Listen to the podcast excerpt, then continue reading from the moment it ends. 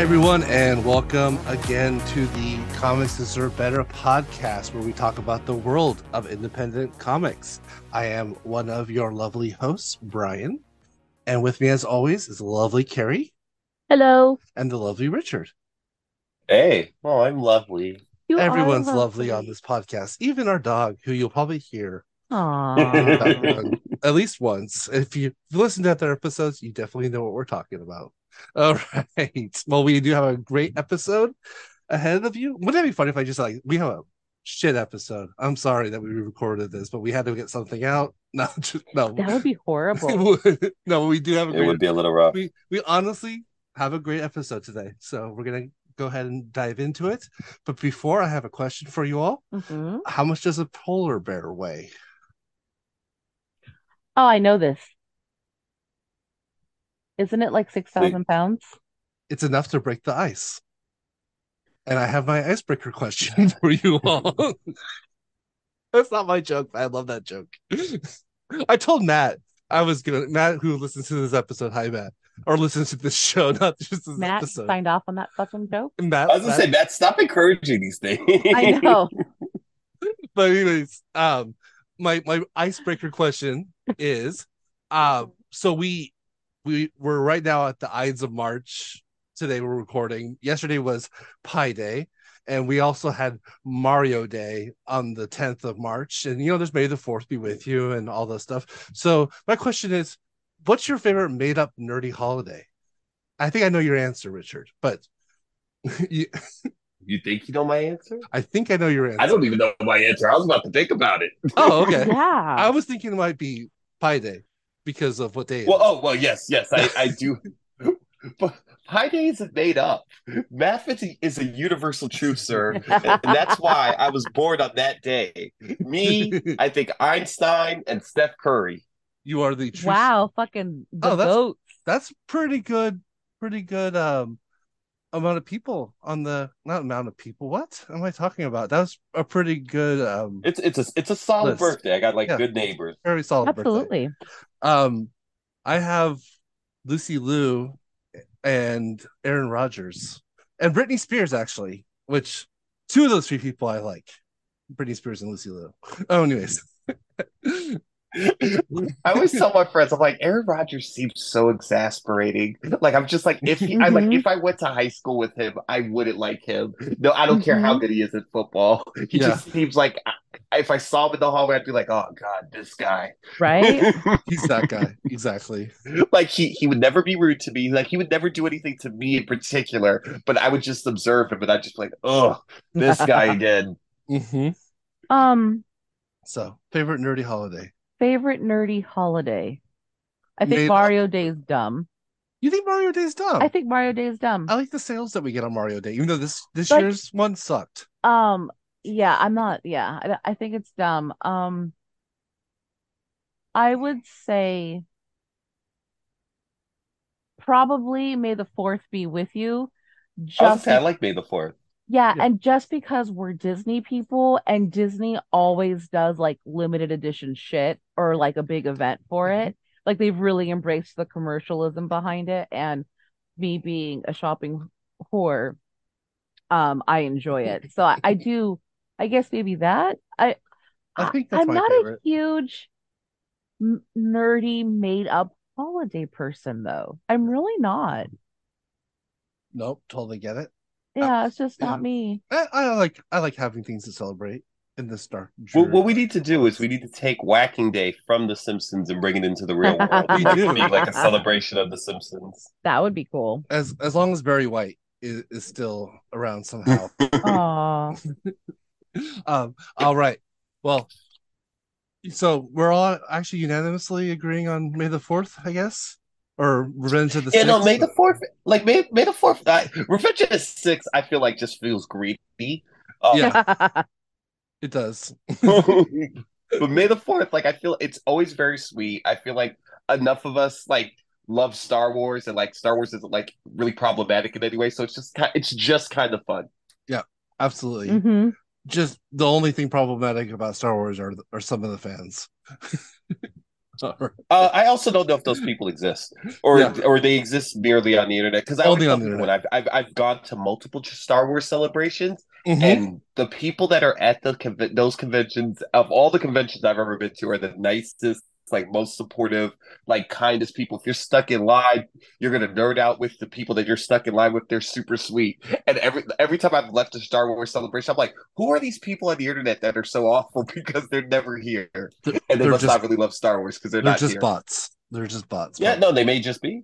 Yep, Yep. that's Just to a stir definite everything up. possibility. Or this is my theory on that. I think that there is a group of misogynistic, racist, troglodyte people that exist in the basements of the world who live to troll people on the internet. And I think that they claim to be parts of fandoms so that way they could rile up everybody. Mhm. But then you do get those types of people who attend comic conventions. And I don't think it, and I might get shit for this, especially since we're a comic podcast, and I may have possibly stuck my foot in my mouth. But as someone who has experienced like firsthand, like misogyny and like not har- harassment, but like just like general assholery at mm-hmm. conventions, I don't know if they belong to a particular fandom as they're just there to make people fucking miserable. Yeah. And I think maybe they just glom onto everything because they're unhappy, small dicked assholes who will never get to get fucked by anyone. And they're just in, like insanely jealous and unhappy pieces of shit. And I think they're just Oh, like, I, I, I, I will push back on that in one way, Carrie. I think people that get laid can be assholes too. That's that's my only critique of your as statement. as someone who gets laid and can be an asshole, I agree. I think that's very possible. But um but I mean like just uh these that's that's my theory. I don't know if that's Well, correct. the They're- they're people out that there. are on the internet that are trying to make like like that are literally like, hey, like people are having a good time discussing whatever fandom that they like, and they just come to rain on their parade. I'm just like, oh, like like I almost. I, Part of me really does feel bad for those people because I'm like, oh, you must be really miserable that you just see people enjoying themselves and you're like, I have to go over there and be shitty. yeah. And I do feel that as though that maybe in those people are at these conventions and you know they just see uh, it's they're in a big crowd and they don't feel they don't have the safetyness of the anonymity of the internet. Mhm. so they they can't be as shitty. I think that's all this but like i i just don't understand the concept. It's like if everyone's having a good time i'm like "Eh, i'm gonna go over there and have a good time. I'm not gonna shit on someone's good time. I'm just like hey i'll go join them. I can't understand the concept of people like, hey, I enjoyed that movie, and someone's gonna be like, well, no, this that movie's bad, and let me tell you how stupid you are for enjoying it. It's like, wow, Exactly. I have hey, witnessed some of the most disgusting, bizarre behavior at conventions. And it's just it's it's usually towards women, disabled people, um, people of color, anybody that doesn't fit the the cis het white mold, like white male mold.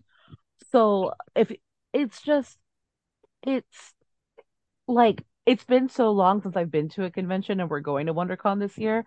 I'm a little I I re- refunded my 3-day pass to get a 1-day pass because I am so anxious about attending. oh wow, But I'm like, I just want to go for one day because I don't know if I can handle it.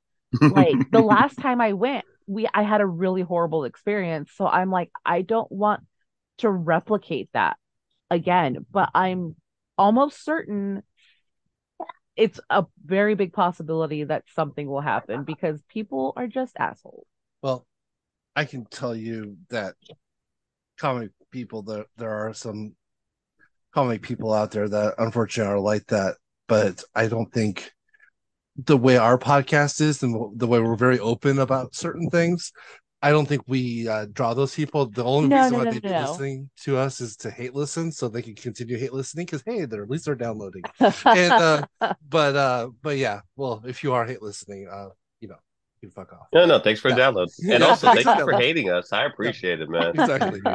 Um, No, but no, no, As long as you have some strong emotion, if you love us or hate us, I feel like we're doing okay. exactly I, it's just that like like a politician. no, but I mean, like, I think with with those types of environments, and it's not necessarily like like the comic book entities that I've had issues with. I mean, I've talked about this on the show before. It's particularly within the gaming community, Yeah. in tabletop gaming. And it's there's so much fucking gatekeeping and there there's so much like blatant misogyny that it's it's very uncomfortable and that that was my issue at the last WonderCon we went to right before COVID. And that's what I'm really scared about because I plan on doing a D&D thing there and I'm really fucking nervous about going because I'm like I was humiliated the Mhm. last time I tried to do this. And it just that whole experience has stuck with me has stuck with me for years now. And I'm really worried. And I want to play like Friday Night Magic at a local game shop here where we live and I'm petrified of going Yeah. because I have tr- I've I have tried to go for years and I'm so scared because I'm like these guys it's like fucking blood in the water of like sharks like they can smell new people and they just don't like you and it's always so frightening to me and I get even as an adult like I get very easily intimidated by men Yeah. so I have and Brad and I are the kind of couple where like we'll split up at a convention like he goes to do his Mhm. thing I'll go do mine because like whatever but This, but this it's time around- also like I wish it wasn't like that that I felt like I needed you around too. Yeah. Like that's bullshit. I'll release my nerdy pheromones so that uh, Funny. it'll be okay. But no, you know, but it is. I do. I would say, Carrie, Uh-huh. Best thing to do is just try to find like a shop or whatever. As, as far as the tabletop thing, it's just try to Mhm. jump in the deep end of the pool. Yeah, I always feel true. like we get afraid. We do get afraid of this because there's people that are assholes, but like they're never. They're just the loudest. They're never the majority, and you're Yeah, more than true. likely to jump into the deep end of the pool, find some nice people, than you know find a group of assholes. I'm just gonna flash my tits. I'm thinking maybe Nice. that's a I way mean, to like that that that that will always win you win win, win the crowd over. one friend. just do one, and then like, if you want to see the other one, be nice to me. stupid. I like how you you mimicked I did. I had to do the motion, and the, I know the podcast is not a visual medium, but I had to do the motion. funny. I do this at work too when I'm on video conferences or in my video camera's not on. Mhm. I'll be like, do do do, like look at this and this and this, and everyone's like, I, we can't see. Oh, it. I thought you bet you flashed the camera. Oh, I that- that's it. Brian, Oh my that's a good way to get yourself was my- taken my- to HR. Today was my last day. At work. Oh, Just- great. um, no, um, and also I think that um, the the we went to the gaming store over the weekend, and I bought a new set of dice for playing D and D because I want to get into that. And that guy was and that guy was really nice and um but he had a good suggestion because i think one part of your trepidation is that you're kind of you you feel like you are new so i think you should download the the the magic the gathering app and play a few games online anonymously Oh, nice. Yeah. and then learn how to play the game first and then go play yeah. you know? Anybody wants to play i want to play And then and then in like six months you could be hustling children for their lunch money. Be, be like, this is high stake uh, MTG. At work. Oh, that's awesome. be like this is this is our activity for fun friday Oh my God. Good thing I put my two weeks in. all right well ice consider yourself broken we are thank you as always. Glad I weigh as much as a polar bear. our conversation did. Um, all right, well, it's time now for our DIY corner. Um, funny story, really quick about DIY corner. Last week, if you listened uh, at the end, you you heard me go, "Oh, I forgot to do our DIY corner," and uh, unfortunately, that ended this week or last week. So unfortunately, can't do it this week. And then so I was looking for another one. I found this really awesome like um thing on Zoop, and I'm like, okay, I'm gonna do this one. And then I looked at the time, and it's literally like 30 hours left of the thing. So once this episode goes out, you'll literally, unless you're listening to it like right when it goes out, you're not gonna. It's it's gonna be closed. And so then I found another one, and I put that down, and that one was really cool too because it was literally like a tabletop game and a comic together. And once again that ends in 24 hours. so I'm like, oh, so um, but but I'm very very fortunate because usually when you're in a situation like that, you have to settle. I didn't settle because I found something very cool. Um, you've heard me talk about um the comic Impossible Jones before on this podcast uh, as a spotlight. Uh, it's by Karl Kesel, who I li- who I just found out the other day is the person who created um, Superman Blue, uh, the Electric Superman back in the '90s. I did not know that, and that's pretty cool, in my personal opinion. Very cool. Cool, uh, cool, uh, different take on a character. Um, but Impossible Jones, um, the reason why I really liked it was it really felt like Freakazoid, but kind of like a modern take slash a little bit darker than Freakazoid.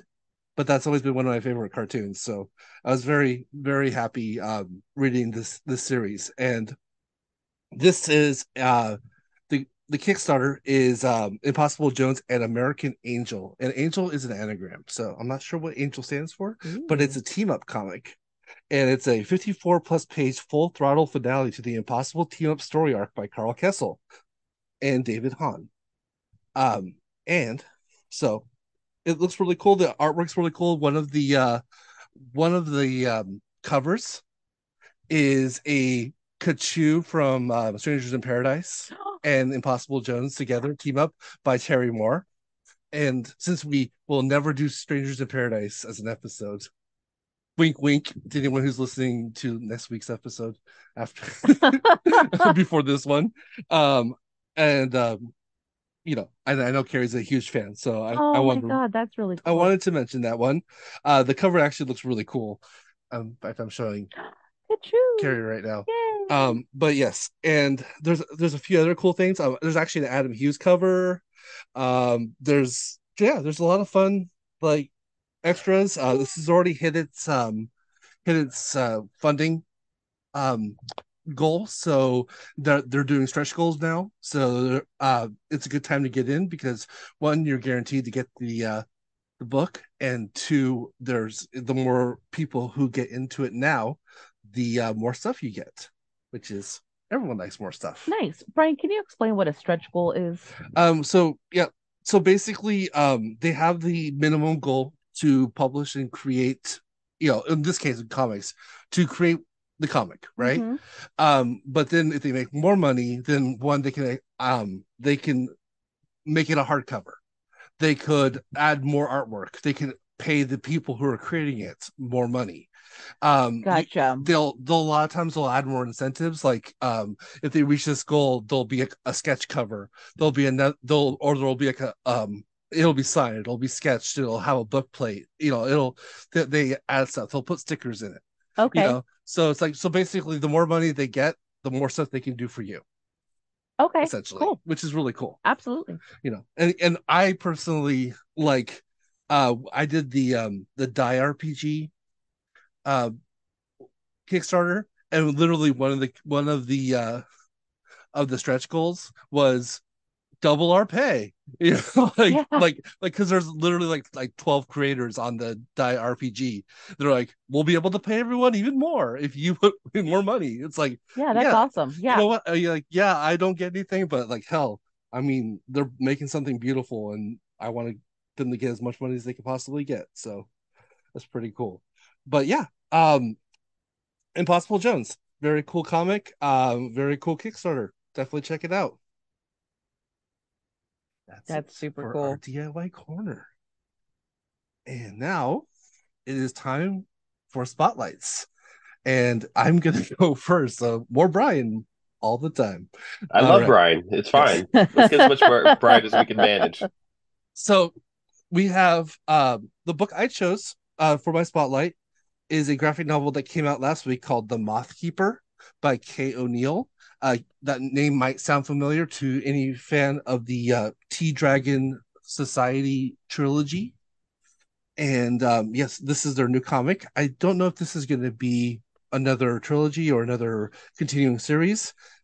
It was it works as a as a one shot definitely, and it will definitely work as a uh, first part of a big series. This is a very very cute, very lovely book, and I absolutely adored it. And it's a good, fun, fast read. It's 277 pages, but it's it reads super fast for almost 300 pages, and um, it's and it's very much a book that once you start reading it, you're not going to want to put it down. Um, the artwork is beautiful. Uh, if you are familiar with with uh, Kay O'Neill's work, you, you will know that for a fact. Even before I said that, um, it's it kind of has a uh, you know drawn slash water watercolor feel to it, but it's a little more um like the the images are a little more established, like they're a little more like you know solidified as as as characters than some some uh watercolor work is sometimes just because of the nature of that medium. Oh, that's cool. Um, there's a so this book takes place mostly at night, so there's a lot of beautiful blues and purples. Uh, basically, this is a, about a a uh, a little community in the desert who um decide um that they're going to live nocturnally and so they live you know, so they're known as the Night Village. There is a nearby Day Village, and no, which is really also really nice. They're not enemies. they they know of each other, and they're totally cool. That some people live at night, some people live in the daytime. you know, which is kind of cool because a lot of times in comics or something like this, or even like stories like this, you know, everyone's got to be an adversary. So it's kind of nice that that everyone just like lives and cohabitates with each other, and no one has a problem with someone else's, you know, like uh, beliefs and feels, except for Johnny, who was growling right now. So. it's the most affection he's shown me all day. Yeah. He's literally cuddling with me on my leg, wanting me to pet him. But every time I try petting him, he starts to growl. Oh yeah, this is what he does. He's like, "I love you, but I'm gonna growl at you." Oh, sorry. Oh no, no I'm worries. Hanging out with our son. So, um, this is the story of Anya, who's um, who, who whose mother disappeared, um, a few uh, you know earlier in her life. Uh, she's young. She's become the new moth keeper. Uh, what the, what the moth keeper does is that there's these moths that um, pollinate this tree that basically is the lifeblood of this um, of this this uh, village.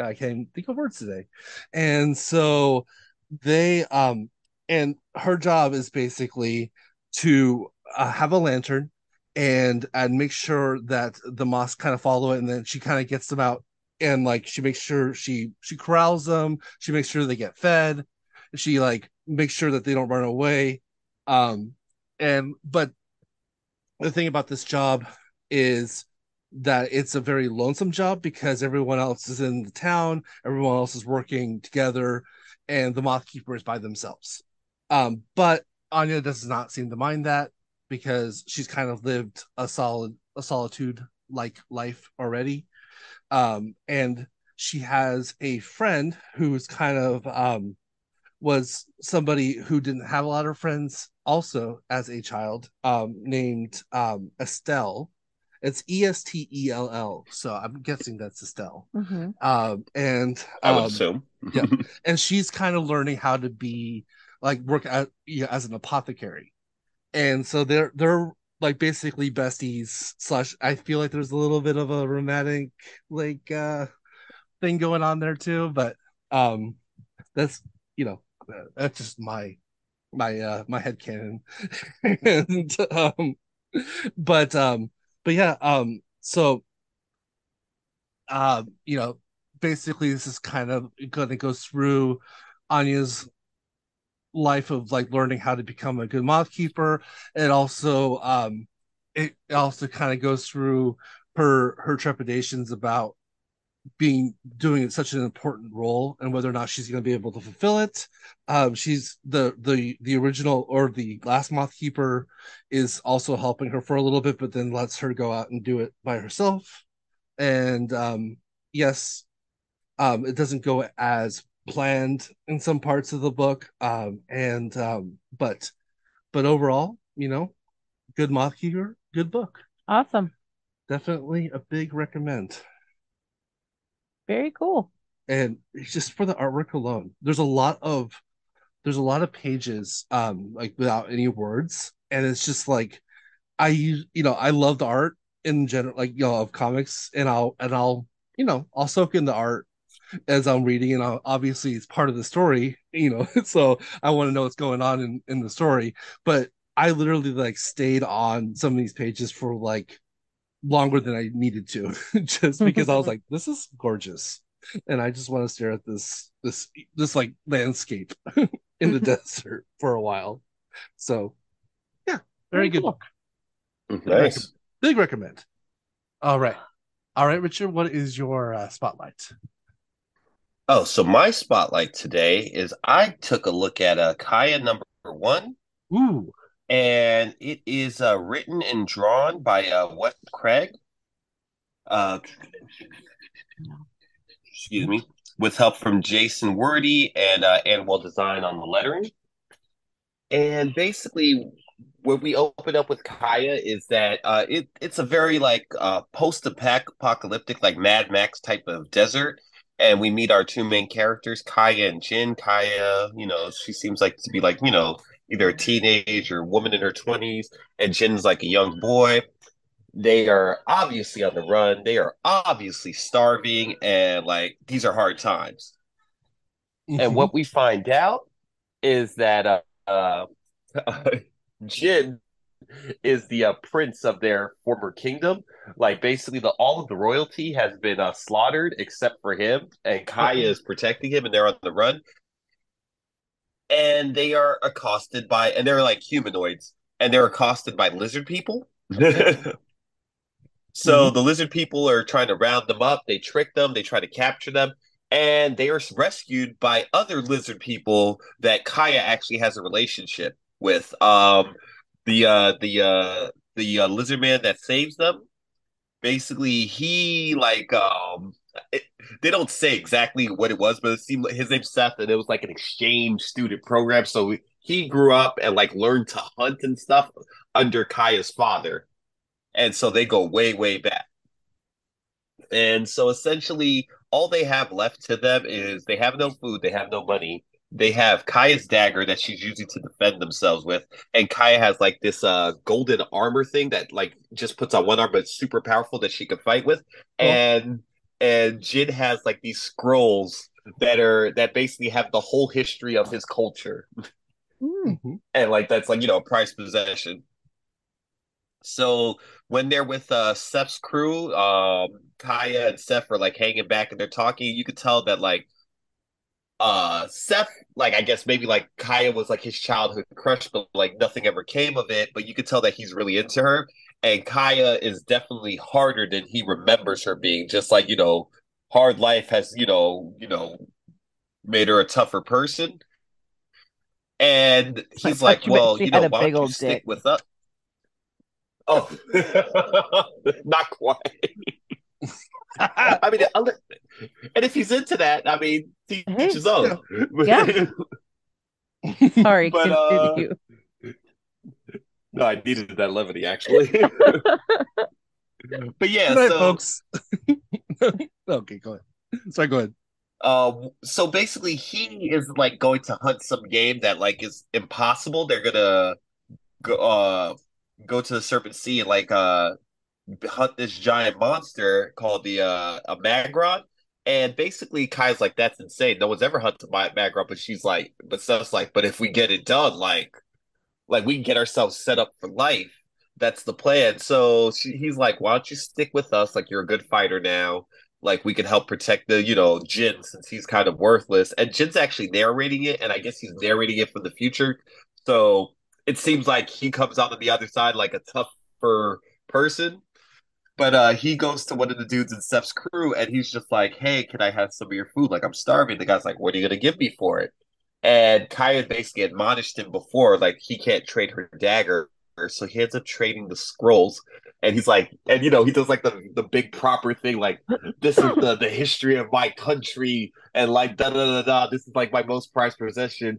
And then the guy's like, oh cool more kindling for the fire just throws it into their oh, bonfire oh, oh, my god the whole history of his society Oh my and that's basically how we end uh, uh that first issue in Act One.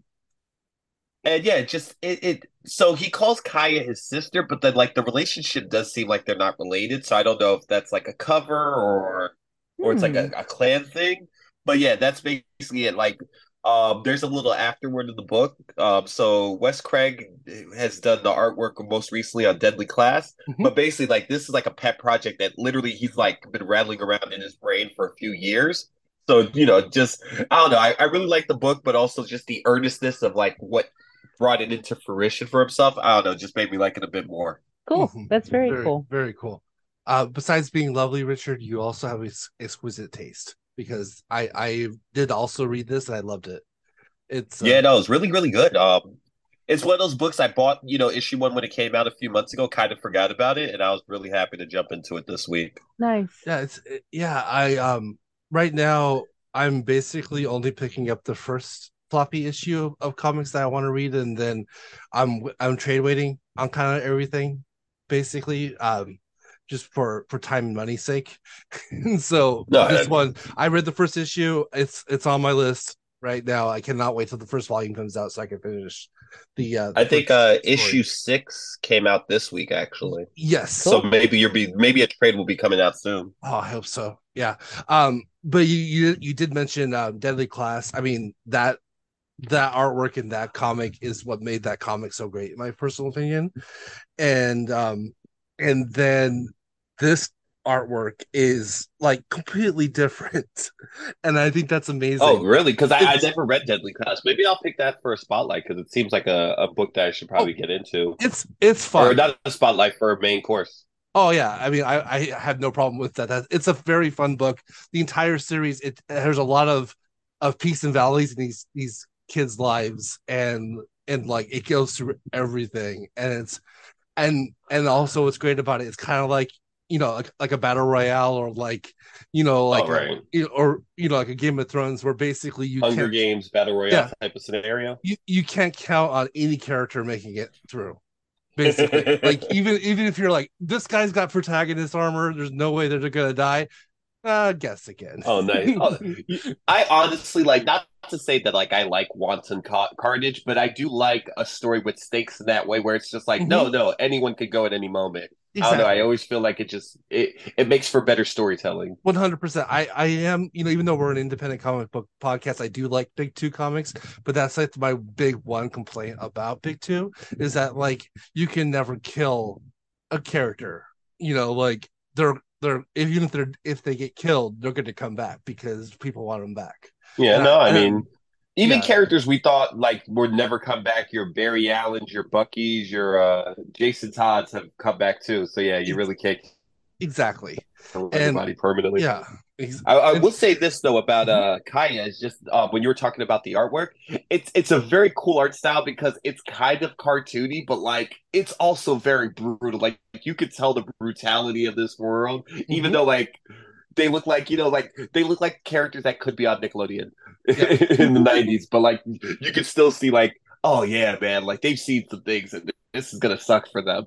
Yeah, absolutely. This is um it, it kind of even though the artwork is not the same, it kind of gave me like a a Samurai Jack like Genndy Tartakovsky feel to it because of that reason. The tone of it, yeah, not the Yeah, art style, the- but like the the tone. tone. of like the storytelling. Yeah, definitely. Yeah. I And- hadn't thought about it, but you're you you nailed it hundred percent. Yeah, because like his artwork were great with Dexter's Laboratory, but then it, it also translated extremely well into an action Mm-hmm. like more adult um co- you know cartoon like Samurai Jack. And I haven't seen Primal, but I hear Primal's really good too. I was gonna say that. Re- uh, that was gonna be the next thing on my mouth. I was like, that reminds me, I really would need to watch Primal because I I heard no- nothing but good things. I just haven't taken the time.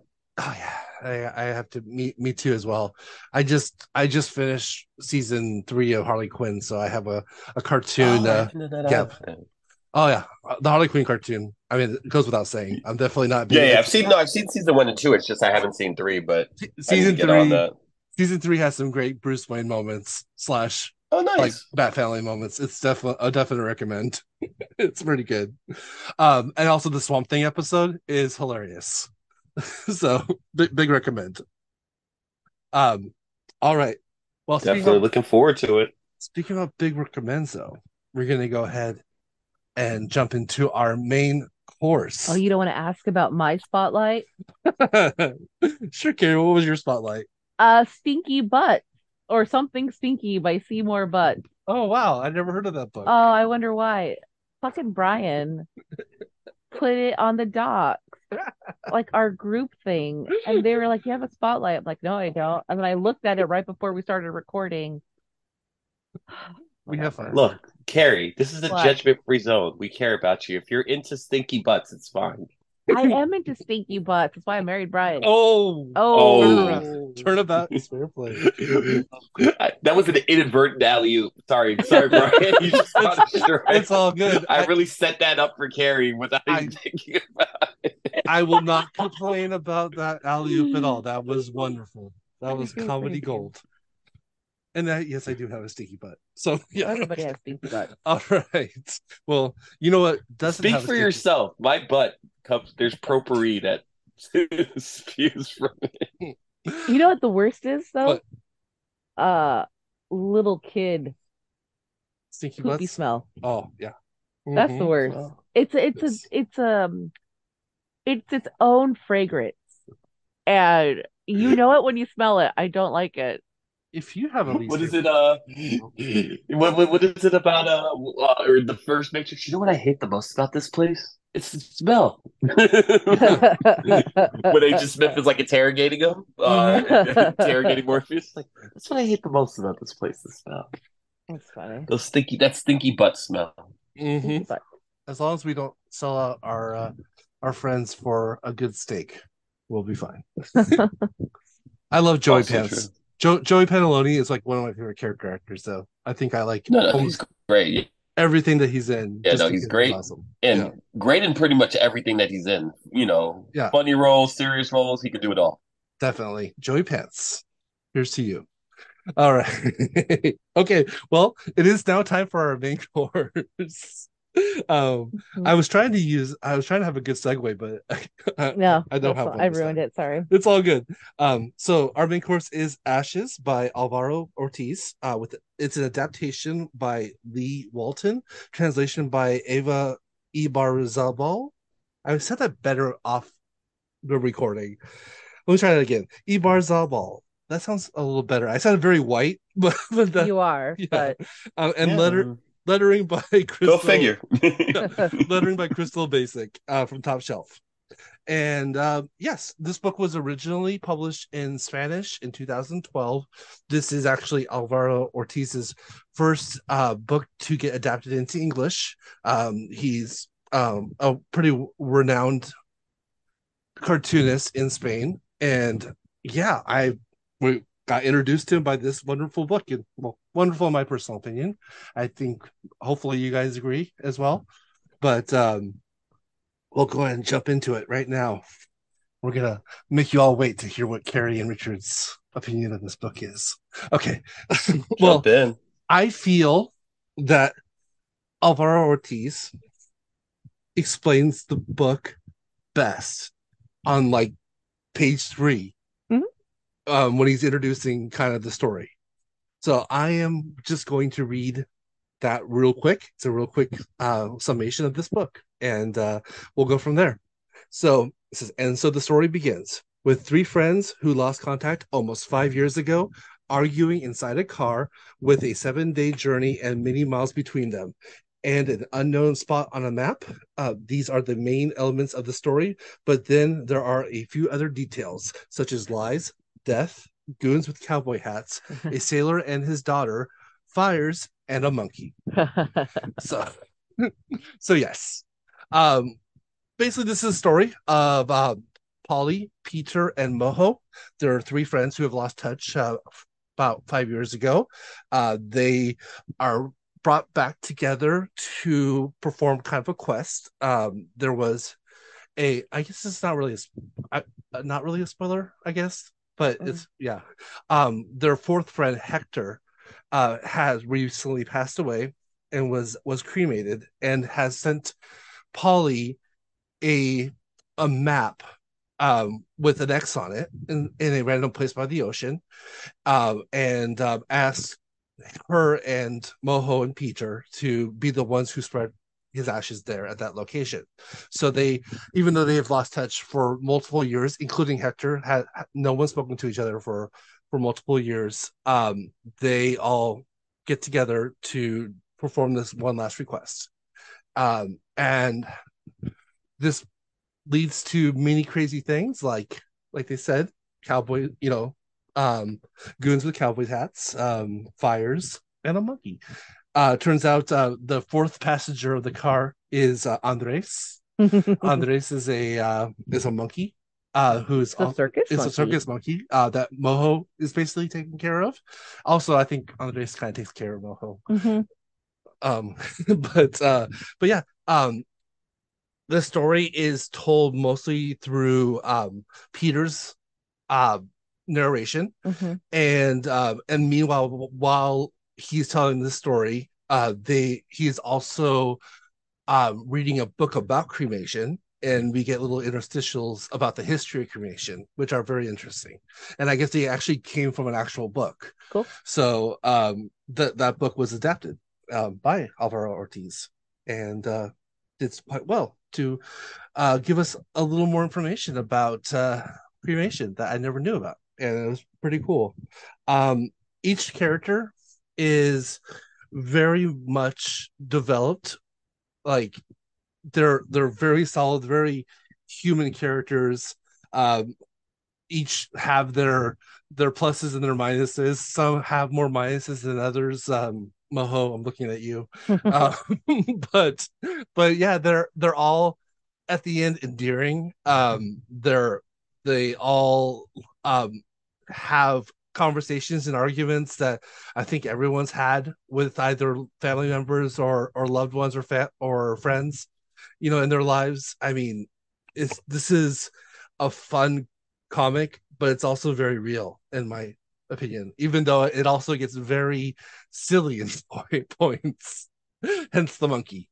But Mhm. also the monkey has is uh is so Alvaro Ortiz has a uh very cartoonist style um it's the it it looks like a strip comic but the but there's so much depth in each panel that it's more than that um which is really which is really cool. But because of the cartoonist style he can kind of get away with a few things like andres who's a monkey who's a boy monkey. You see his penis the entire time in this book which is hilarious. Also there, there's a, a quick part where he's literally banging a cat Oh my god, when he fucks the cat, it's which so is pretty funny as well. Um, the um, well, before we go go ahead and get into like spoilers in our full discussion, um, I just wanted to add this book is very to me very cinematic. Um, if you've heard me before in other episodes, I love the Coen brothers. This is a very Coen brother story and very much paced like a Coen brother movie. And that's like one of the biggest compliments I can give something because I mm-hmm. I, I love Coen brother movies. And So I've oh is a Burn After Reading Reading's a Coen Brother movie, right? yes, yes it is. And this, So that's the only one I've ever seen, and this felt a lot like that, where it's just like a lot of stuff was happening, none of it felt connected. And when it came all to the end, it was just like, oh no, this is all, all very connected, all very important together. Ab- absolutely. Yeah i was um uh, before we recorded um when i was at work um i was talking to matt. Once again hi matt um and i was telling Hey, him Matt. that it really reminded me of like big lebowski and it reminded me of raising arizona uh, oh, okay. but but um but the thing is though it's not just like a coen brothers clone alvaro ortiz in my personal opinion accomplishes like a sweetness um like a just like like this beauty basically and this this love i at the end of this book uh, effectively that i don't think the coen brothers has ever have ever done before like he he he has that fa- feeling and that pace of like of like a of a coen brothers movie but he just achieves more than like a, even a coen brothers movie in my opinion Very cool. so so yeah this is definitely if you couldn't tell this is a big recommend for me No, So- yeah, no, it's a recommend for me as well. Um, one thing that uh I felt weird about the book so when we're early on in the book, we're meeting the characters, and I keep waiting for a reveal of like some sort of love triangle or even maybe like a love rhombus or something because like there seems to be a lot of tension but like even at the end of the book like you you're you're to assume that they're just friends but like you don't actually get a concrete uh like we keep getting flashbacks to this concert where I guess they all meet, but you do Mhm. not get to see the meeting. You get to see everything up to the point of the meeting, and Mm-hmm. then you get some stuff afterwards. But like you never get like they- he just never gives you that full grasp of what the relationship is. And I was like, part of the way that he kept me reading the book, it's obviously a good book, but like I was just like, we're gonna get a reveal. And when we got to the end of the book and we never really got a reveal, I was just like, well done. Because you kept me on the hook the whole time Yeah. and never really gave me what I wanted, but I still enjoyed all, everything that I did get. This is a story about friendship without the friendship part in it. you know, Kinda. Yeah, Yeah. yeah. so Yeah, yeah. Like they they they are very much on each other's nerves. Like even uh P- Polly and uh, are we is it Peter? Piter, Peter? Um, I'm guessing it's Peter, um, because because Alvaro Ortiz is um is Spanish. right, and- right, yeah, right, so- exactly. So it's Peter.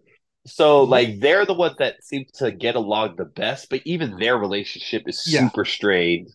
Mm-hmm. Absolutely. I think I think Peter gets along with everyone the best. I think Yeah, he's, he's the he's- Ringo of the group. he's definitely the Ringo of the group. That's that's good. Yes. Point. Yes, definitely. And and Carrie, what did what did you think about? I thought it was excellent. Um, you know, Brian forewarned me about, you know, about the um the subject matter just because it does deal with like a death and Yeah, um, loss. in loss and everything, but it was so complex. And you're and Richard, I think you brought up a really great point is that we're never really given um full closure, so to speak, about like a lot of the little nuances and the complexities of their relationships. And Mhm. I think that kind of helped the subject matter of it being Yeah. about death.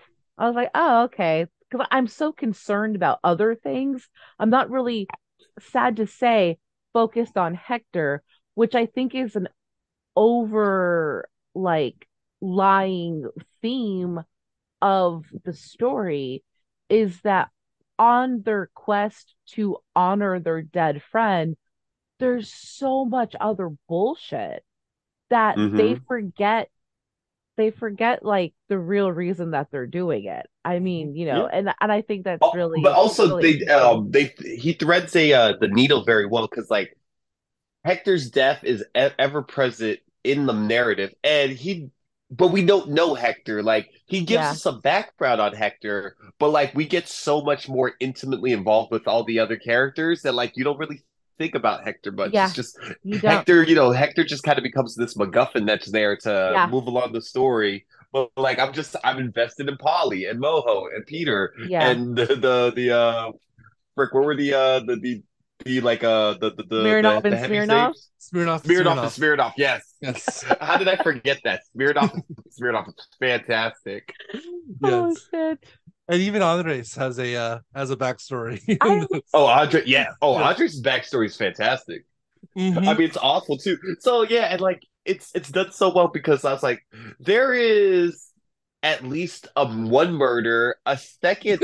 I don't know what do you call it when. I think it's technically a suicide because they're like the guy jumped, but he wasn't jumping to kill himself. But that is he kind of died when he jumped. It seemed Yeah. like.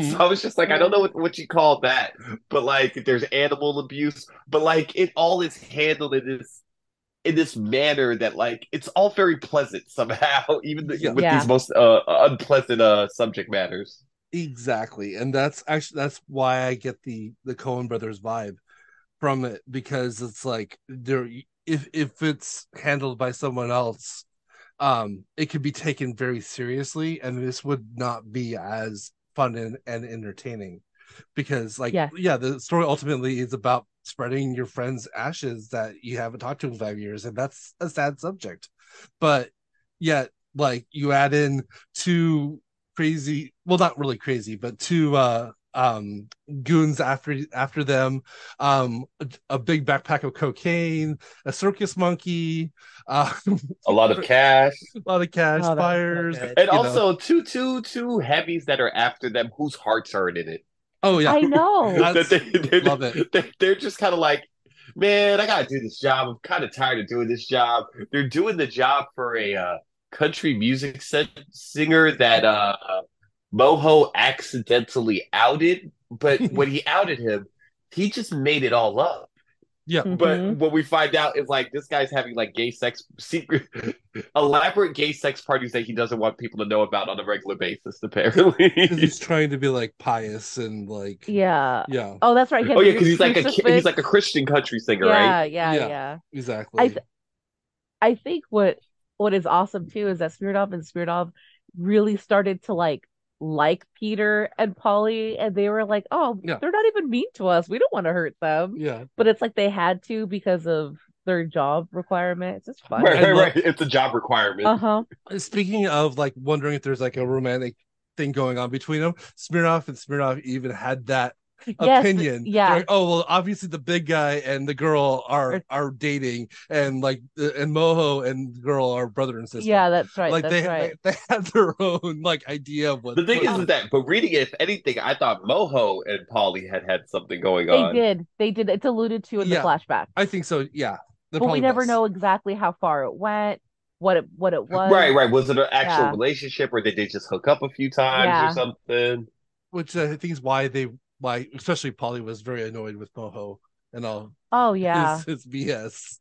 Oh man, the but the thing about the when he puts on the headphones and they're trying to talk to him and he just keep, he keeps on like answering and then putting the headphones back on and they get in there like she's like take those phones off. I'm like oh my god, I felt that so many times Oh, like on road trips with people. It's like you're gonna listen So to I- what I have on the radio and there's no one listening to anything else. it's such a little kid move. It is. That's what you do when you're the kid of the group, or you're Yeah. and you're with like Yeah. the adults. I don't Mhm. know. absolutely.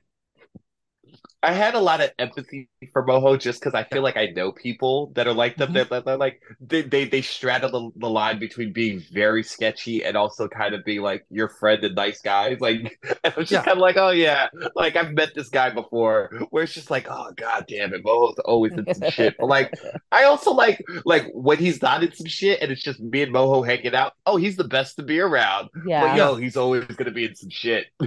Yeah, exa- exactly. And like um and and just someone, you know, who uh kind of makes the wrong decisions, unfortunately. You know, um you know, like with but then at the same like time shooting that guy. yeah, but but you know, like his heart's in the right Was it place. the wrong decision? Well, I think he accidentally shot. I, I Yeah, think- I was. I was No, no, no. I think yeah. he accidentally shot him, but that guy was also probably going to kill them. So That's Yeah. true. That's yeah, true. that's very true. So he actually saved their lives, but then also like coming back for for Polly and for Peter. You know, when like you know, for all intent and purposes, he could just you know said Yeah, he deuces and left. Yeah. but yeah and you know i mean um and oh and that also leads to like one of my favorite parts of the entire book when um andres decides that he's gonna be the hero and he gets in the car and he drives the car That- off that- the the cliff suicide it's monkey. phenomenal. I love Andres. oh no they killed the monkey I was really sad yeah in that Yeah. panel where you're like, and then Moho's just looking over the cliff, Yeah, like he's said so, also like 'cause it's- super it's upset. Yeah, and then Polly's like, oh, "You were very fond of him." He's like, "Yes, I was very." And then he just like tugs on his pant leg, and he's like, "Nah, man, I'm good." oh, Yeah. never doubt the circus monkey it's yeah the um yeah it's just like just having a kind of a serious subject and like and also like getting through the emotional cues and the emotional like beats of the story but at the same time having enough humor where one the humor doesn't take away from the emotional parts of the story Yeah. but at the but it just makes it you know like more entertaining and more fun you know so i mean and that that's tight that's a tightrope walk, walk you know for a lot of people and and i think he No, does this absolutely. masterfully like where it's just it's funny but yet like you know like especially like when there's they they each see hector's ghost you know there's a lot of like Yeah. emotion there's a lot of like teary-eyed kind of moments in this Are story we going to talk about the ending? I Are we spoiling the ending? Uh, well i mean we're we're definitely in the, into uh in the spoilers so um yeah if you yeah absolutely Oh yeah, Okay. spoiler, spoiler, spoiler. If you haven't noticed already, we're here. um, okay. Um. Well, part of the uh, sorry, my nose ring is bothering me. Okay. Um, part of the um of the chat while they're on this trip is they're kind of reminiscing. They're like they get drunk a lot. Um and and they forget their corkscrew. Each Oh yeah, and uh, they're talking about like when they were younger and and, the, and their friend group was tighter, and um, Peter and Moho are teasing Polly about how she basically wanted to start like um a place. I mean, I equate it now in my mind to like an Airbnb where it's like a place to work and live, and you just you can kind of drop off the Mhm. face of the earth for a little bit, and um Like a bed and breakfast, like an yeah, old like school bed like and an breakfast, school where bed and breakfast. the people yeah. that run it live there full time. It's based on Absolutely. a book that That's a wonderful way to put it, Richard. And so she's talking about it, or you know, and they're making fun of her, like, "Oh, you were such a fucking hippie back then," and blah blah blah. And you find out in that conversation that they all laughed at her when she told, when she came up with that idea, and then she had said, you know, the person that made the most fun of me was Hector. Well, as you get taken on the the route of this like basically treasure map to the X to go to uh, spread Hector's ashes, you meet the sailor and you meet his daughter. And in doing so, you learn about what happened to Hector in the last few years before his death, about how he got to the island. He was kind of looking for, you know, just he randomly got there. He met the daughter. She was supposed to go on this grand city adventure, but because he got there, she didn't leave. They worked, they sailed, they got to know each other. Um, and as she's guiding the friends through this like desolate part of the island, they look up and it is the exact type of place Polly had always dreamed of. And the name that she was going to give it was Hotel Existence. And uh, emblazoned on the side of the building are the words Hotel Existence. So Hector, in his last years of life, and and you never know, know, you never find out what he passed away from. No. So you don't know if he was like ill, you know, you don't know w- what he died from. You just know that he died. Mhm. And so he created their exact dream. Yeah. And let me Mhm. tell you, when that fucking scene happened, I bawled Yeah. because it was so touching and it was so it was so real in that moment even though it's a book but it just it was it was such a sweet moment and so cool i literally i literally gasped and i started crying it Mhm. was just Yeah, no, it, it, It's it's a, it, it was a great tool because basically they gave us the end of the book in like the first act, and Yes. the thing is, is that we didn't know, you know, you don't know it until you actually get there to the end. yes Um, but you know, he did so many, um, so many dope little narrative devices. Just the way that he would weave in their backstories, the way that we're um, M- M- Melina, we keep getting Yes. her backstory, but she's not a character that we know. And we we- don't even know her, her name. So In fact, like, I, th- I thought read that was. tons of pages of yes her. In fact, I thought that was like maybe another story about Polly at first.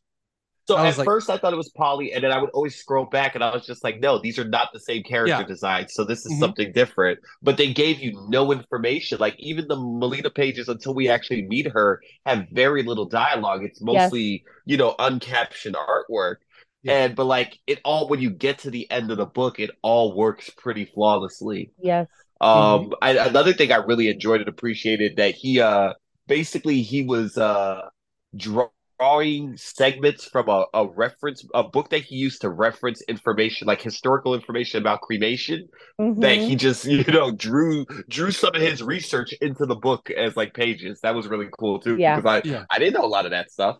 Yeah, yeah that- that- and like like when he talks Peter about like uh yeah like uh but, but when he talks about how um like Jewish people used to like have no issue with cremation and then uh something big happened and then they were like you know what we're not doing cremation anymore. yeah yeah, yeah yeah yeah and I was just like totally get it. Yeah, I wouldn't absolutely. either. yeah yeah. And then like how it flipped, like it, was, it used to be Christian that that were against it, and I love the fact that like the the one guy who was like so pro cremation, it turns out like oh yeah, and a little bit later you oh find yeah, out it's just that blatant his- corruption. yeah, yeah, like his brother-in-law like had a cremation business. It's like oh, oh okay, That's kind of funny. Um, Every time, it's Yes. always blatant corruption. Like, yes. Um, no, yeah, I, it's um, it, he builds things up in the story without telegraphing because I had no Yeah. idea. Like, I'm like, why are they even even like the part where you're um, like where where we're going through Milena's life and like you see you, you see a house on that island, the Germans island, that um that it, um that's all dilapidated. That's like where she wants to read, and like that's where you know, Oh my And- god. yeah, That's it. yeah, Oh shit. and that's the that's the house that they created. They made the that he made the hotel out of. Oh my god. And- I just got that Oh, yeah. explained And it. see, that's the thing. Is Oh, that, yeah. like is like like e- like e- e- e- somebody could have easily, you know, accidentally made it a little more obvious that was going to be the point of the story. was, yeah. was that you know because it's like but yet the fact that like it was kind of just dropped a little bit earlier and it was also it was told in a way where the backstory made sense and it wasn't like oh you're you're you're creating a deus ex or a macguffin or you're creating a deus ex machina situation you know like it, it didn't feel like that you know and like because it was like oh it's just kind of a throwaway story about hotel existence and like how polly was just telling the story because it was it was about hector. And uh and like but then like you find out like oh that's the entire crux of the whole story That's incredible. I Yeah. just but It- thank you. But you know what's also funny about that? Like, it feels very real because, like, in real relationships, like, can, isn't there like something like you catch up with an old friend and there's like some throwaway story that they told you that you didn't think much about, and it's like, no, no, they remember this thing vividly from eight years ago. That's just something that you just kind of were putting out there. Mhm. exactly and like how um also i think carrie w- before um we recorded carrie and i had a little, quick little talk about this when she finished reading the book and and, and like please continue the story carrie but like you were talking about how friends will you know if they haven't seen each other for a long time it's just natural for them to act a certain way Did I say that? to each other like like because like you, they put almost on a front about how their lives are are good Oh, oh, oh, oh. Yeah, like um all of the we never know like because Brian brought up the point that like oh they were all in like this perfect situation to um move into the hotel at the end of the book. And then but at the beginning when we were on the journey with them you were hearing about how like Polly was living with her new boyfriend and like Peter had just like uh, like inherited all this ha- like all this property from like this widow. And like Moho was you know you were the only one that kind of knew Moho wasn't doing like so hot but he was saying that he was like about to move to a new apartment Yeah. so like I was telling Brian that as someone who has like recently started to like reconnect with old friends, I think it's very easy to fall into the trap of being like, oh, my life is really killer. Like I, I'm really good because you you want if many years have passed, you don't want to sound like nothing has happened or the things that Right. have happened aren't great. So you do put on like this, oh no, I'm doing really good, like work's great, whatever, like like my relationships are great, blah blah blah blah blah. But so I think it's simultaneously that like you do not want you don't want to seem like the loser that like oh yeah my shit's fucked, but also Yeah. like you care about what these people think and you don't want them to worry. absolutely. Yeah. like, you don't want to be like oh it's the first time I've seen you in years and I want to burden you with all my bullshit. Mm-hmm. And I don't know if it's a sense of worry as I do. I just think it's a sense of um like mediocrity and a sense of um like insecurity. yes, insecurity. Thank you. Yeah. Like I I, I do I do think that we fall into those trappings. So that's that's what I was talking about. Sorry, I'm really tired. Thank you, Brian, for Oh, yeah, reminding no me. worries. Yeah, it's No, it's, you're good. even though I'll never go to a, high school reunion, but that's what I imagine. Like a high school reunion is like everyone wants to go in there and act like their life is perfect, and it was a lot easier pre uh, internet to do that Um because now it's easy. my uh so we had my high school reunion last year. Mhm. Um I didn't go. And not for any uh, real reason, but like we, we did our tw- it was our 20 year last year and we tried to do a 10 year. And basically like the the event that they had last year, it was just kind of like I think they, they they did a bunch of small stuff and it was not a very big gathering because I don't know if it's cynicism of people of our era, but basically, long story short, the people weren't interested. Like my classmates generally just didn't care. When they tried to organize the 10 year, it just fell apart because there was no interest. They tried to organize the 20 year, it fell apart. And then finally, some people kind of cobbled together something a little bit smaller. Um, but like most of my good friends from high school, I'm still good friends with, and I Yes. keep in touch with pretty regularly. And like the other people, like the only thing that came of it is that someone that I was in friends with in high school that I was really cool with, um, who we just kind of lost track of each other. He saw that stuff and then he friended me on Facebook, so it was nice to touch base with him. But other than that, like everybody that like I had like an intimate friendship with, a relationship with, that I would, you know, even in like even in a tertiary capacity, like through Facebook or something, I I have like at least an awareness of what they're up to. And like most of the other people, it's like, oh, I remember that person from math class. Oh, like I'm glad that they're not dead in a ditch, but like I don't have much else to say to them or about. But I- I think that's like a a newer phenomenon because of social media and because of the right, internet. absolutely, because Yeah. you used to not be able to keep up with people in that way. Absolutely. exactly. And Like I I when I was working at a, a high end clothing store and our clientele was like older women, I worked with a couple of ladies who had gone to their 30th, 35th, 40th, 45th, like high school reunions because it was such a huge deal to them. Right. And I'm like, why don't you guys like? I thought old people had Facebook, and they're like, no, but not everybody's on it. It's so important, and blah blah blah. And I was like, but I also just don't care to know about everybody I went to high school with. Like the Mhm. people that I'm recently like reconnecting with, it's been kind of a godsend because it's at a time when I like I'm craving female companionship because I don't have it.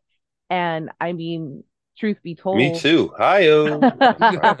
but like truth be told, like like my mother's passing made it to where they were reaching out to me and I didn't Aw, know I didn't know yeah because they all knew my mom because we were like really tight friends so it was just like oh this is Oh, really good. kind of like really like a really nice comforting thing yeah. but like it's other than these like few people I Mhm. you're right I Facebook stalked some of my older like less better friends and I don't really need to know about anyone else just because they're not important to me and I'm not important to them. I know that sounds bad, but it's the truth. Yeah. You know, we just don't affect each other's lives. Exactly.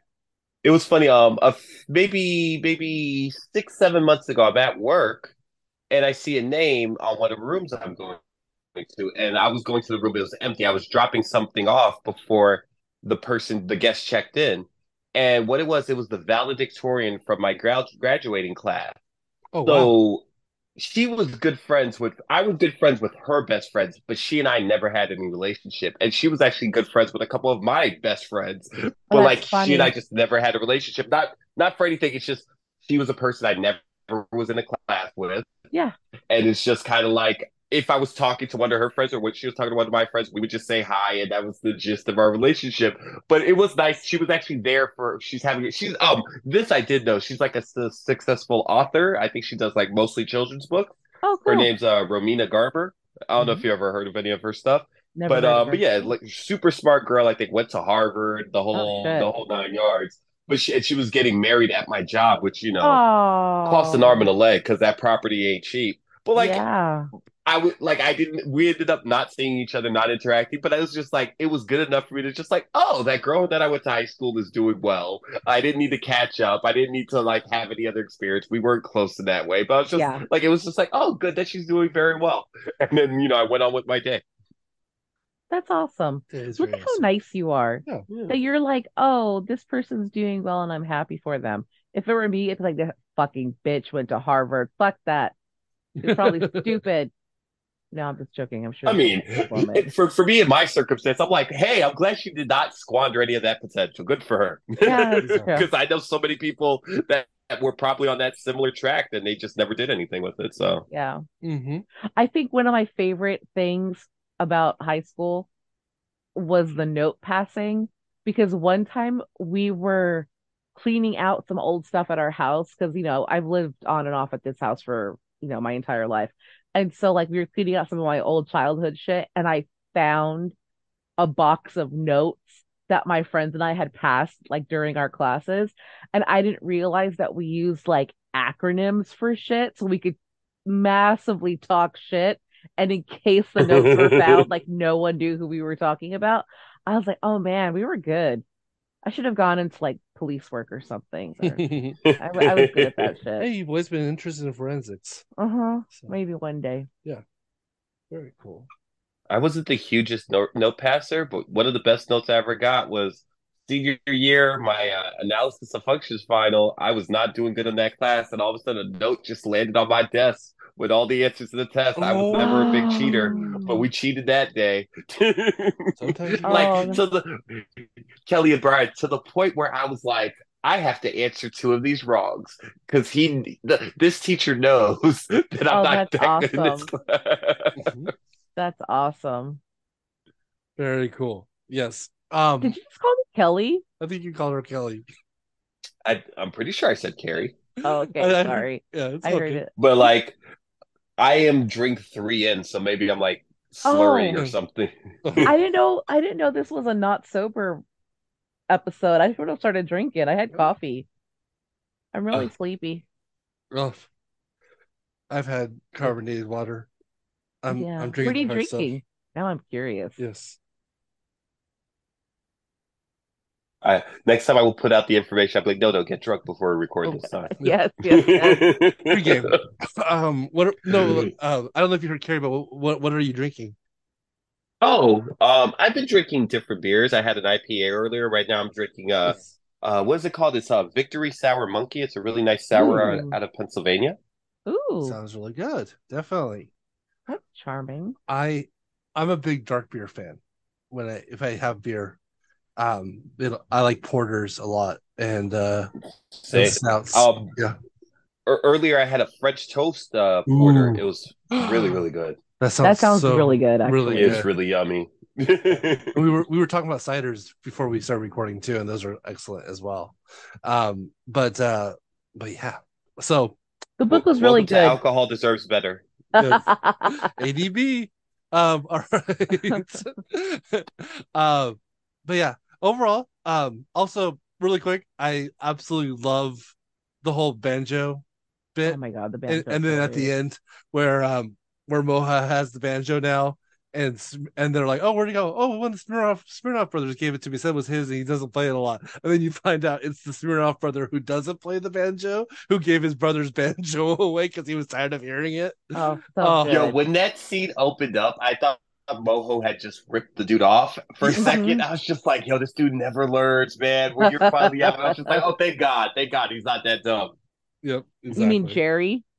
Yeah, his name is now Jerry. He Oh, had to change his Oh, yeah. Oh. Also, um, just really the quick. was hot for him, though. He needed to change his name. Oh, Like, absolutely. Yeah, exactly. Um, I love the autobiographical section at the end of the book.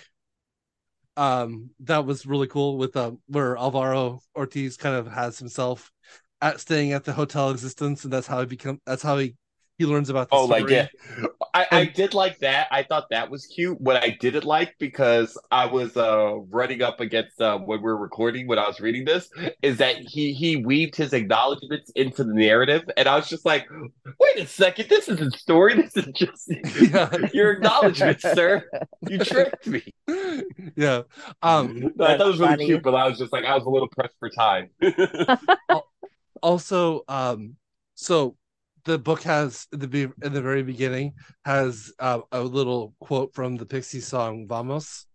Um and then at the end of the book one of the records that he picks out is Surfer Rosa which is an excellent excellent album. I love that album. Um I I'm kind of uh Come on Pilgrim fan though. That's like my favorite Pixies album. That or I'm sorry, you do what to pilgrims? whoa, whoa, buddy.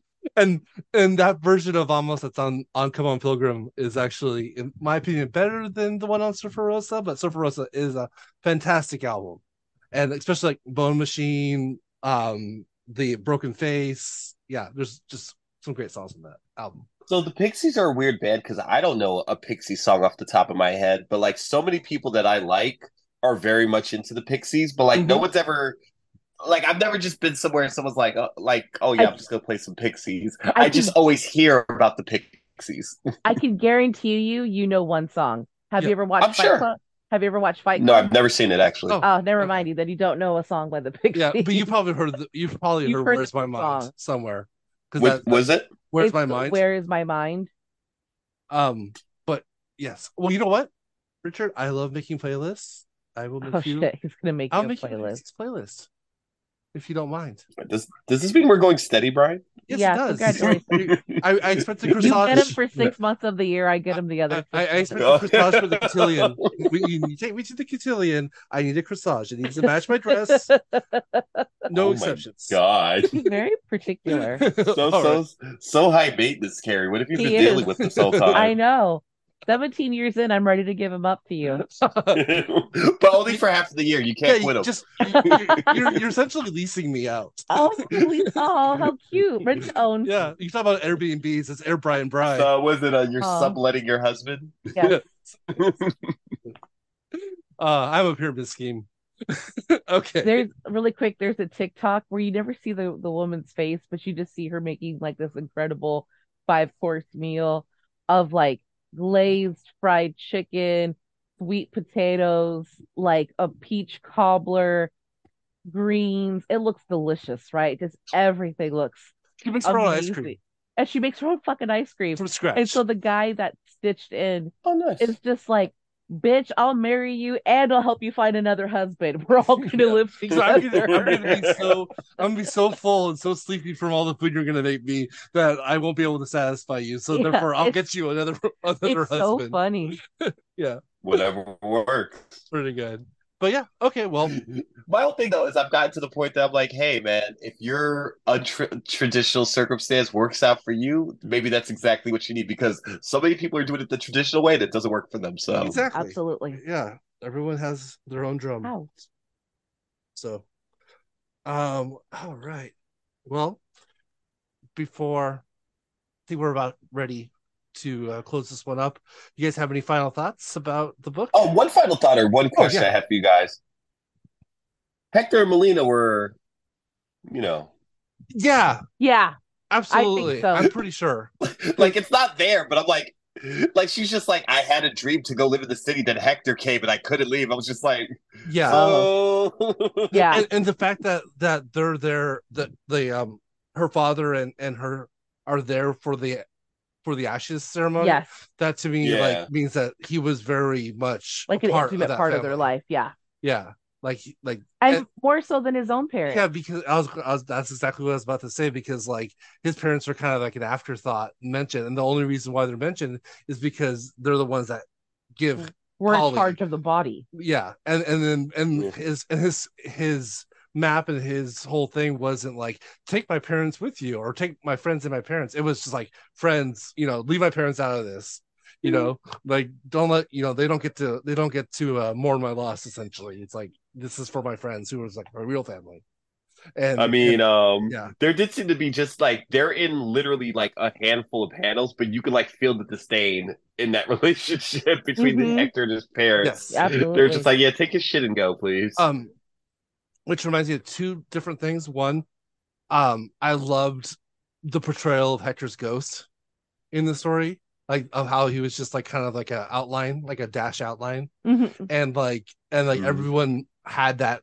feeling you know that that hector was there. Like he was lit- like in this story he was there the entire time too. And then at the end you see him he's at hotel existence as well kind of like hanging out in the back. And and then um also um i love how um oh i i i could tell that i really cared about these characters and i really like this book when there's a couple parts in the story where um they get split up and literally like like polly and peter are like you know if we just spread the ashes here at this beach it'll be fine. I'm like no gotta do it for hector we gotta we got to find out what's at that X, and you know, there's a reason why we're on this journey together.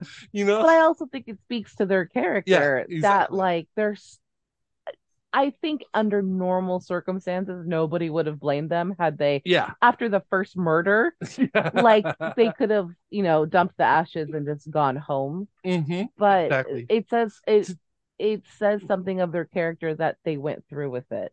Did you ever think, uh, because it's implied, and there's even a part where one of them says, "Oh, this is, might not even be Hector. This might just be ashes from the fireplace, and he's going to be waiting for us at this X." Mhm. Did you think that that he was alive at all? No, because I will tell I you did not. I I Go was gonna say I thought that the story just had too much heart.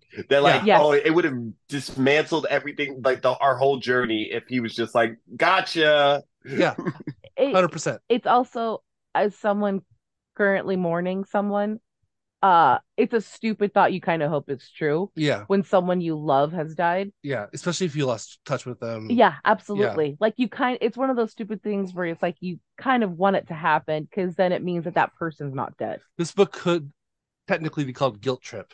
Also, Oh, Besides- what? besides, Um, Was it written by my mom? oh, Oh, Jesus. um, Brian, I, I yes. I think you've told me this before, but you haven't played the Last of Us games, right? No, I haven't. I do know all. I've heard so many podcasts and so many reviews about them that I basically know everything about both both, stories about part one and part two. Yeah, but like I feel like uh the resolution of Last of Us 2 Yeah, has some of this in it where it's just like you get to the end of the game and you're like, oh like like on top of the loss because of like you know the growing apart, it hurts even more. Mhm. absolutely, one hundred percent. So, um, yeah. Um there's two I- oh, go ahead. one or two last questions I wanted to ask you guys before we wrap up. One, at the end of the book, how long do you think that they waited to before they went and spread uh, Hector's ashes? Because they seem to get the the the hotel really up and running before they decide to do that ceremony. Yeah, and and also if you think about it, um, at least um Peter had to leave and come back because he Right, go get the, all the stuff. all the stuff. Um, yeah, uh, Moho had to change his name to Jerry. yeah. and Polly got her guitars. And I liked how uh, Yeah. Alvaro thought the, those were Moho's guitars, not not Polly's. I thought that was funny as well. yeah. No, So- I, I don't I don't know. Yeah, that's a good question. which makes the which makes it that much more poignant because I think the physical aspect of Hector was third on the priority list. hmm I think the Mhm. priority, the biggest thing he wanted was them to finally be Being at home together. Yeah, and being together. Yeah. yeah, yeah, exactly. And the other thing I was going to ask is uh, their initial like relationship, friendship. When do you think that started? Because they're all pretty much in their early thirties. Because I think uh, Yeah. they say in Yeah. the book Moho just turned thirty. I think Polly's thirty-two or something. So like, was this early twenties or was this mid twenties? I- I Because would like they keep saying that they grew apart, but like I just like I, I could never really get a, a a great feel for the amount of time that we were talking about. I, I I got I got early twenties vibes. Yes. Uh, and then um, I don't know how long they were like they were thick as thieves, Estranged. but then but they were estranged for five years. Um, Okay. that yeah, that's what that that's it's it's mentioned a couple times, like if, or at least implied that it's been about five years. Um, at least that's what I thought. I was sure. I have a question. Yes. and, and and we can always discuss this off air too because I, it's just kind of fun. If there were a group of people,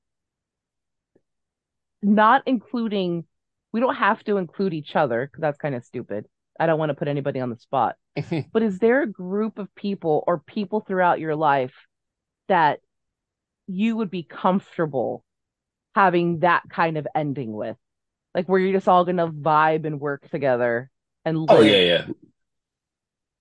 Um. I, I I have a handful of close close friends that like, yeah, no, I, I think I'd be fine with it. Like we wouldn't get on, on each other's nerves too much. Yeah.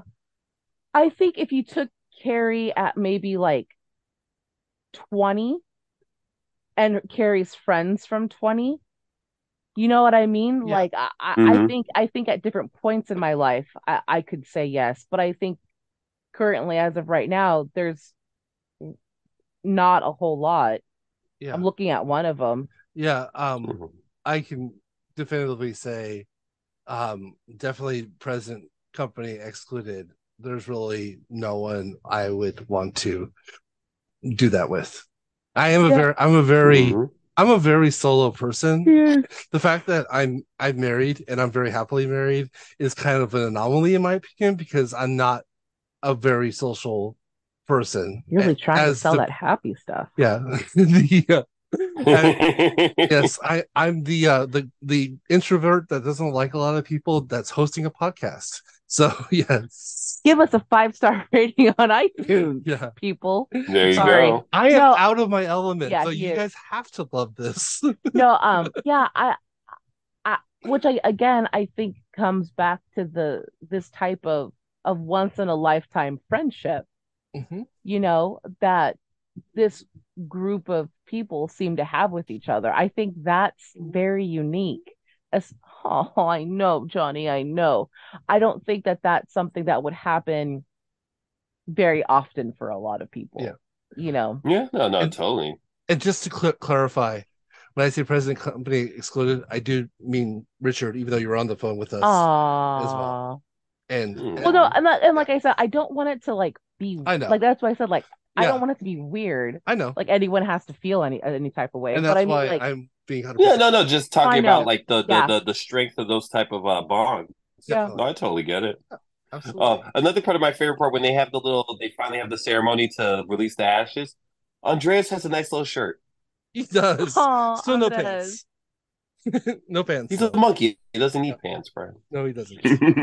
He's awesome. I love Ah, him. And- I was and just at Disney World. Donald Duck, no pants. It's Yep. fine. I'm actually wearing Donald Duck uh, socks right now. Matter of fact, um, Why does he always make him Latin? Because he's feisty? maybe. Yeah, that's right. oh, also he's in uh, was it, the Three Caballeros? So Yes, you know, he is. yes, he was. he, he's Latin through practice. If anyone is Latin through practice, give me any Disney character, it's Donald Duck.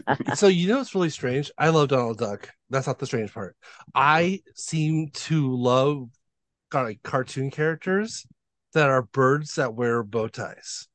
Like like It's a real fucking Tuxedo Sam is love. like my favorite Sanrio character. I love Rowlet. Rowlet's my favorite Pokemon. Um, the you know, Donald Duck. You know, it's like, yeah, I- for some reason, birds that wear bow ties. Um, Blathers from Animal Crossing. Also, Wow. yeah, just very cool. It's it's a trope of some sort, of course, because works there's a lot of uh different. I different was gonna say, I was gonna ask about Chilly Willy, but he wears a scarf, not a bow tie. So. But Yeah. Chilly Willy Chilly Willy is an pretty cool. memory unlocked for Carrie. Uh, I loved Chilly Willy as a kid. I'm Oh, actually yeah. I do have a a a penchant perchance penchants.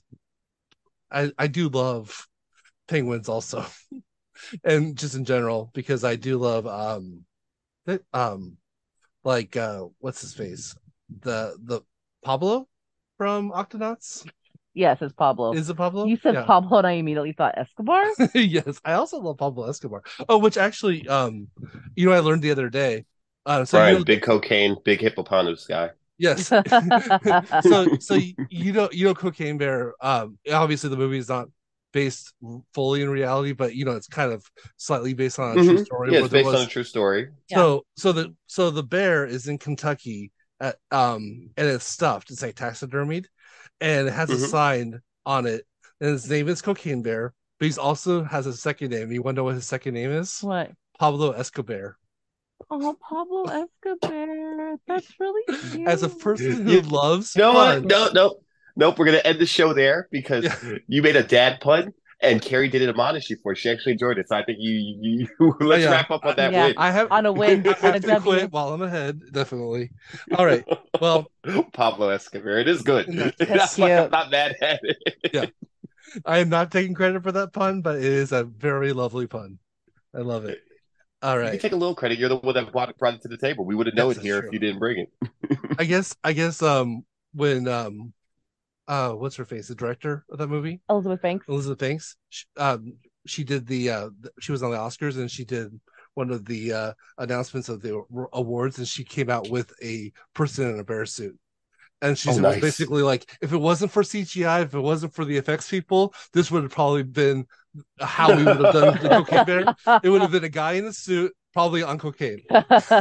That's funny. Yeah, so I thought that was pretty good. Or they could have got uh the masturbating bear from uh, Conan. I don't think Yes. anyone's doing anything with Oh that my IP. god, the masturbating. Supposedly Conan has the diaper in his collection. Wait, of- what? oh, you don't remember the masturbating bear? No, from- I wasn't a Conan fan. Oh, Oh, so yeah, there's just the character. It's just a person in a bear suit, and then basically it's wearing a very diaper that's like very, you know, droopy. that's very hung at the front, and it just kind of comes up. It just comes out and just starts Touching that, diaper. you know, penis area of the diaper until like uh some guards come in and taser it to stop. Yeah. That's the whole bit.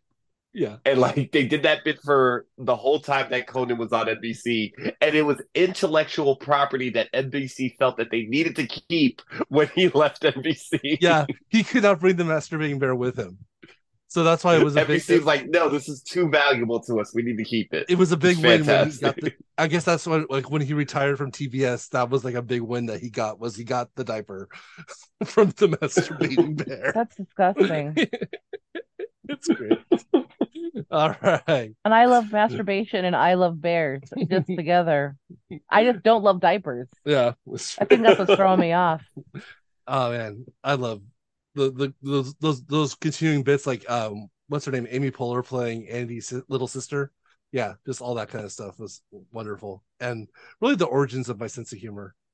So yes, Carrie's giving me the uh come Let's on, keep it rolling. up. all right. Well, in that case, we have reached the end of the show. Yay. And uh, thank you to everyone for listening to the show. Uh, Instagram, Twitter, Good Pods, CDB Pod. Leave a review on Good Pods. Uh, leave a review wherever you listen to this because we appreciate reviews. Good, bad, whatever. No, not bad. Yeah. Good, good, Yeah. good. Well, leave, a, Yeah, leave us just a five star review. Even if you want to talk shit about us, leave a five star review. Help the algorithm. Thank you.